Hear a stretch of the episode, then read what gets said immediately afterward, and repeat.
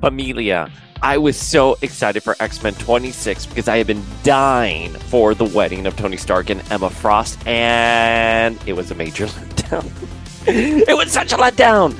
X Men 26 was a letdown. First of all, it felt like the B story of the issue, right?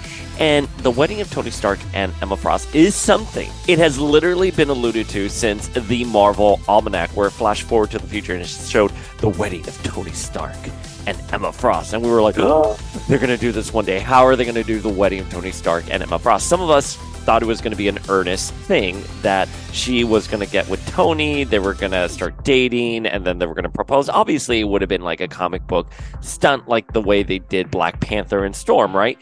But I never imagined it was going to be this bad. Now, we kind of knew since they announced a couple months ago, and we were going to be in the midst of Fall of X, and something major was going to happen at the Hellfire Gala. Spoilers, it was a massacre. That they were going to come together for political reasons, right? Like the, the enemy of my enemy is my friend kind of deal. So we were really excited to see where they were going to take this story because you know what? That's right. You, we, we don't need another comic book stunt there that's going to piss us all off and we're going to be firing off on the message boards and in the comments. But I thought they were going to handle this a bit more differently than they actually did. And it's curious to me why they, they're taking this approach. So, first of all, spoiler warning for X Men number 26. We're going to dive into it. We're going to give all of our feels here. I.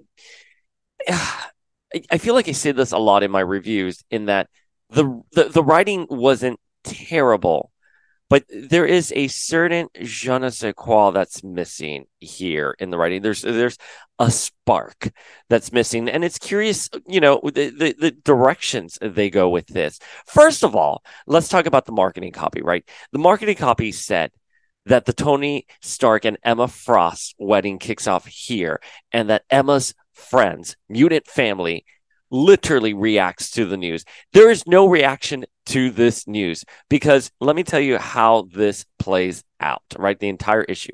The entire issue is the A plot, which is Shadowcat going after Firestar. Firestar is like, no, you can't hurt me because Jean put me in this position. She made Dr. Stasis think he recruited me, but it was a lie. And Shadowcat's like, mm, okay, fine. That sounds like something Jean will do, but I'm going to watch you, Firestar. And then she goes through a gate. And, and then the B plot is Kendall, Miss Kendall, who is Emma Frost in disguise, being Tony's PA, and then her seeing Feilong at the Hellfire Club. Emma getting really angry, ready to mind wipe, him. And Tony's like, You can't mind wipe him. And she's like, Watch me. And she's going to take off this ring that apparently masks her from the Sentinel. And Tony grabs the ring. And before Emma had like kind of like need him, so he's on the floor. And Feilong walks in and he's here, like, What's happening? And Tony's like, Uh, let me propose to you, Miss Kendall. You're going to be my wife. That's how it happens.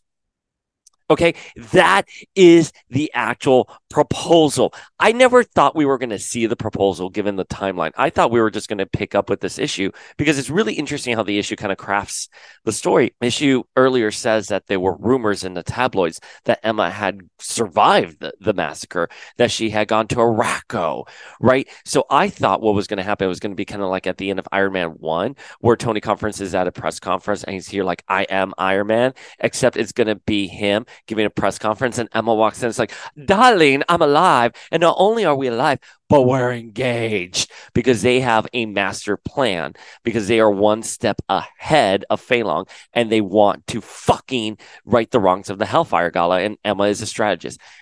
None that was not it here. That was now listen, that was just my take on on how I thought was going to go down. It's okay it didn't happen like that, but it did not happen in any cool way. It, it was just really lame. It literally was a like romantic comedy, right? It was like the proposal of the X-Men. And you know, in the marketing copy, I don't know why people write this marketing copy like that, saying that Emma's mutant family reacts to the news. It's like, no, no one's reacted to the news. In fact, the issue cuts off with Emma telepathically talking to Kitty and saying change of plan after the proposal happens. So we don't even get to see Kitty's reaction, right? It would be one thing. I, I would let it go if we got Kitty's reaction, but literally there is no reaction.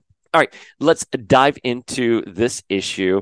Obviously, that iconic cover of Emma holding a bouquet, a diamond bouquet, and the X family behind her. Uh, the cuckoos are MIA. I, I, guess they're on. They're in the desert, right? We haven't seen them in the desert just yet, but they're MIA. Emma can't sense them. Xavier is on Krakoa. Jean is dead. Cyclops is bound. Kitty is now Shadowcat with a K. Sebastian Shaw is evil once more, truly evil, trying to sell the parts of Krakoa. Destiny is in the desert. Hope is in the desert. So is Exodus.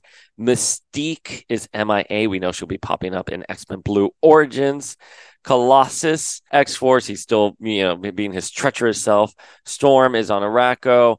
Synch is leading the underground charge with the X Men. We have Polaris, who I don't know where Polaris is actually. Slide into our DMs to let us know. Last time I remember seeing Polaris, she was in her bed upset that Magneto had died.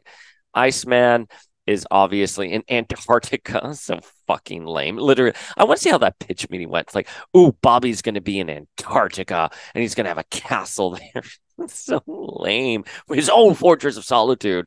Firestar is obviously the traitor, and Rogue is on the Unity squad. Right. So the issue opens up with a quote from Ben Urich, which I really like this quote. I love this quote from Ben Urich, which says Wilson Fisk's immense strength lay not in his physical form or even his money. It is his ability to bend the courts to his will. He began anew the second he arrived back in New York City. Love that. Love that.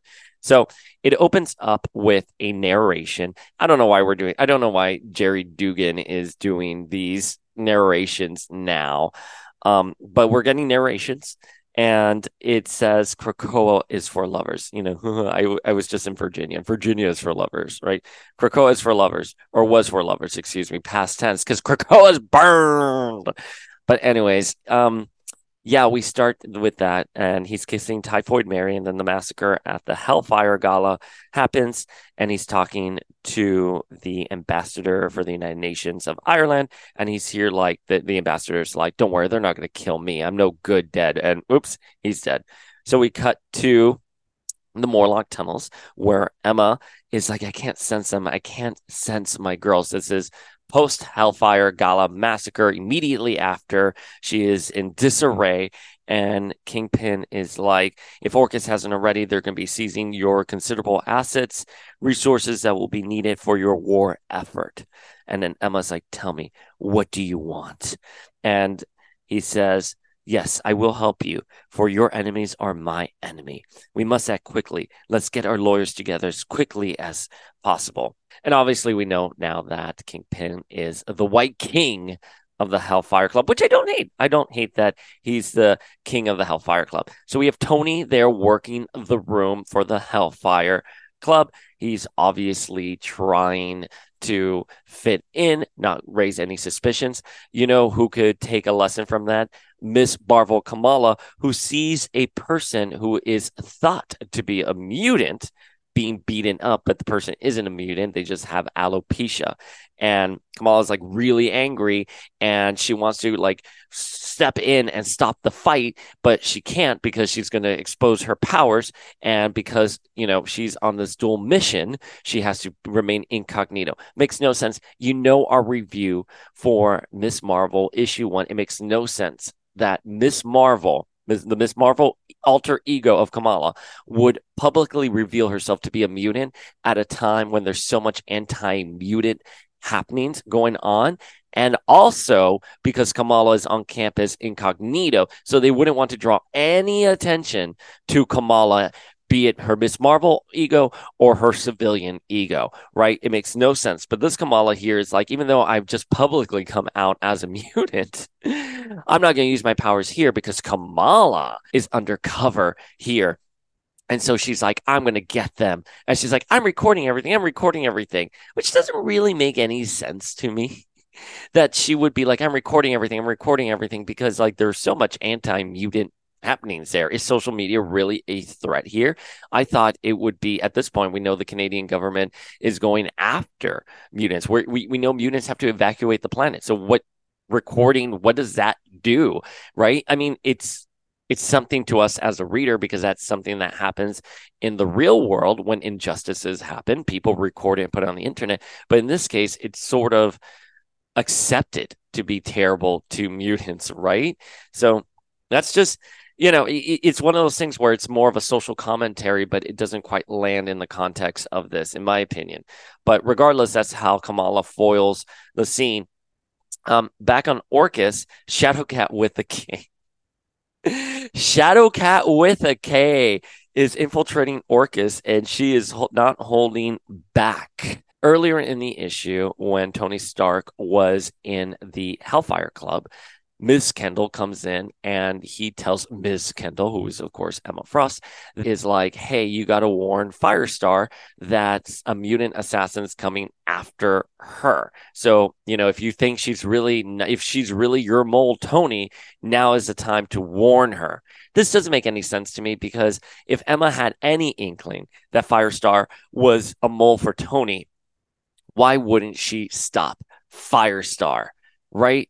And also, why wouldn't she? Why wouldn't she tell Shadowcat with a K this? Tony goes ahead and contacts Firestar. So Firestar's like kind of like ready for this with when Shadowcat with a K, which by the way, lamest name ever. I know I say this all the time. I'm sorry, Shadowcat with a K. I would be who would be afraid of Shadowcat with a K? Well, she's gonna have to. Anyways, Shadowcat with a K goes through the Orchis agents. By the way, pretty gruesome pretty gruesome. We we now see the effects of what the Hellfire Gala had on Captain Kate. You know, it wasn't in that immediate issue. It was in the issue, you know, X Men 25, where we saw the effects of the Hellfire Gala on Kate.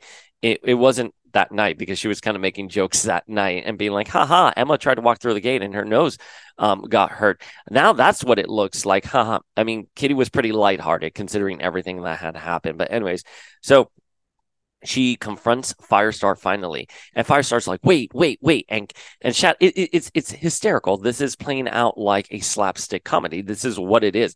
Uh, comedy is really influencing Duggan in this. But anyways, so Shadowcat's winging her sword, her her sword around, and and and Firestar is like, "No, wait, no, I have something to tell you. I'm not really, I'm not really a traitor. Oh my god!" So then finally, Shadowcat with the K is able to get her and literally pierces forehead, but because Shadowcat with a K is phasing. Shadowcat with a K is giving Firestar a quick second here to explain. And so she explains everything that happened with Jean and how Jean created these memories and implanted them in Dr. Stasis, but she's actually, you know, an informant. And Shadowcat with a K is like, oh, that's the most Jean thing I have ever heard. Ha ha ha ha ha. Literally. That's what happens. So Firestar is like, okay, you know, I just want you to know that I'm not, that I'm doing this on, on behalf of Jean. And Shadowcat goes up to a gate and she's here like, I'm watching you try to play both sides here. And she walks through the gate. And Firestar is like, oh my God, I'm so shocked she could walk through a fucking gate. Here's the thing about the scene that I don't like. First of all, like I just said, it's just very slapstick. There's a lot of comedy involved. It's kind of like, ah. But she is on Orchis. Shadowcat with a K is on Orchis. Firestar and her are fighting. They're having this conversation about what happened. Orchis security. I don't know why everyone in the in the X office is forgetting about a little something called security cameras. Now you could say because Firestar had a line where she's here like I'm gonna I'm gonna blow up this entire station. My power is going everywhere. That's fine. But the Krakoan gate was fine. And I would imagine there would be a security camera on the Krakoan gate. So you will see Shadowcat with a K using that gate. So they would automatically be like, uh, what the fuck? You hacked the gates, but mutants are still using it. We know this is a larger plot point that only Shadowcat with a K can use the Krakoan gate right? That is the entire point. It's been an entire mystery since the beginning of Dawn of X. Why can't Captain Kate use the gate when other mutants can? Now it's a reverse. No other mutant can use the gate except for Shadowcat with the K, aka Captain Kate, aka Kitty Pryde. It makes Kitty look stupid. I'm telling you, it, it, it, just Kitty is this stealth, incredible ninja who is murdering all these Orchis agents. She's such a badass, but she can't take out the security camera that's pointed at the Krakoan gate. I mean, listen, I'm just assuming that they would have a security camera on the Krakoan gate. So don't quote me on that. Maybe maybe Orchis is that arrogant enough. Maybe the line is Orchis is so arrogant they don't have security cameras. But again, I, it, the entire station, everything looked okay, even after Firestar like powered up. So I would assume there is a security camera or two working, even if she was able to affect everything. But anyways, regardless, so you know we're left there it was a cute beat. You know, it was a funny, cute beat when Kitty was like, that is the most Jean thing I have ever heard. But you know what? I wish Shadowcat with a K would have said something, man, even as a teenager. Teen Jean was a pain in my ass. You know, like at least admit to being wrong. And again, the way the way the entire sequence played out. Again, it was just it doesn't make like any of the characters look particularly smart. Like Angela is in a corner with the window right there. So obviously it's dead space. So she doesn't think anyone's going to come in through there. But regardless, it's a window and she's looking all concerned. And then that's how Shadow Cat with a K is able to like phase into her room. And it's just, again, it makes, it, it makes everyone look like a doofus, right? Firestar can't properly defend herself. She can't literally be ready for when there was going to be an assassin coming to get her. And Shadow Cat with a K is going after the wrong person. This person is actually on their side. Again, it's just incredibly stupid. I wish that Emma would have known the severity of the situation, that Emma would have known because she would have known what Jean did. Again, make the X Men look like strategists. They're not that they're reacting. So then the issue, the issue then goes to a data page where Angelica is writing a letter to her dad saying, Hey, you had a good head on my shoulder. I want you to know that I am on, I'm, I'm with Orchis now. I'm sorry if anything's happening to you. Contact the Orchis HR team. if you're having any issues, and I want you to know that when I got to Krakoa, I saw what Xavier and Beast were doing, and it was like a cancer, a cancer that killed our poor old horse Butterrum, and we had to put her down. So Butterrum was Firestar's horse that Emma Frost killed. Now, when Firestar went with Emma, she was riding a horse named Butter Rum. She developed a rapport with Butter Rum. And then Emma wanting to show show Firestar how hard life can be and train her to be a villainous person one day, orchestrates this event where the barn with Butter Rum burns. Firestar saves Butter Rum, but Butter Rum then collapses after getting him out of the burning stable. So obviously there is a lot of inconsistencies with the story, namely that Butterrum died at the hands of Emma Frost in a burning fire when she burned down the stable to teach Angelica a lesson. So that's a B, Butterrum was a boy, and C, Firestar was the one with the cancer. So obviously, Angelica is writing this letter to her dad to know not to trust this letter, that she is up to something. But I have to tell you, I initially thought this was a huge editorial mistake, right? Because we saw in Marauders, Duggan got it wrong when she said, My sister Cordelia, as Emma Frost, writing Emma Frost, saying, My sister Cordelia would never step foot on Krakoa, will never be resurrected on Krakoa. And it wasn't Cordelia who died, it was Adrienne. So the fact that I had to question this and sort of second guess it and, and, and consult some peers on this, thank you for those on DMs when we were talking about it. Um, goes to show how little faith I have in the X office keeping track of continuity. So, you know, mm. so then the issue cuts to Miss Kendall walking into the Hellfire Club. She sees Feilong, is really angry about it, but Tony grabs her, and Emma is like, No, oh my God, how can he be here? I'm going to wipe his mind. And Tony's like, no, I need the information in his mind. You can't do that, Emma. And Emma, don't you dare try to make me stand out of the way with you. And Emma is like, kicks him. And then she takes off this ring that um, hides her from the Sentinels. And Tony grabs it, and then Feilong walks in and be like, Tony, darling, I need to know where you keep the better liquor. And he's like, Oh, Tony, what are you doing? Are you proposing to the help? And Tony's like, Uh, yeah, Miss Kendall, will you marry me? And that's where the issue ends with Kitty walking through the Morlock sewers. And she says, Change of plan, Emma. And Emma says, Yeah, change of plan too. And that's where the issue ends. Listen, I, I acknowledge that Duggan's X Men has been received well by a lot of people, and that's fine. I don't particularly like this. I think this is an insult to Firestar as a character. I think Shadowcat with a K is ridiculous because Shadowcat with a K and Emma, aka Miss Kendall, would have sat down and been like, try to figure it out like a master plan here. They would have been strategists. Obviously, there's no way they could have known that Jean came telepathically to Firestar, but Emma, as a telepath, could have been like, I sense that Jean did do something. What could Jean have done? You know, again, make these X Men look like they're one step ahead of the game. No wonder Orchis was able to come in, hack their Krakoan gates, and just slaughter them. it's pretty easy. It's pretty easy to foil them and then turning them on each other, right?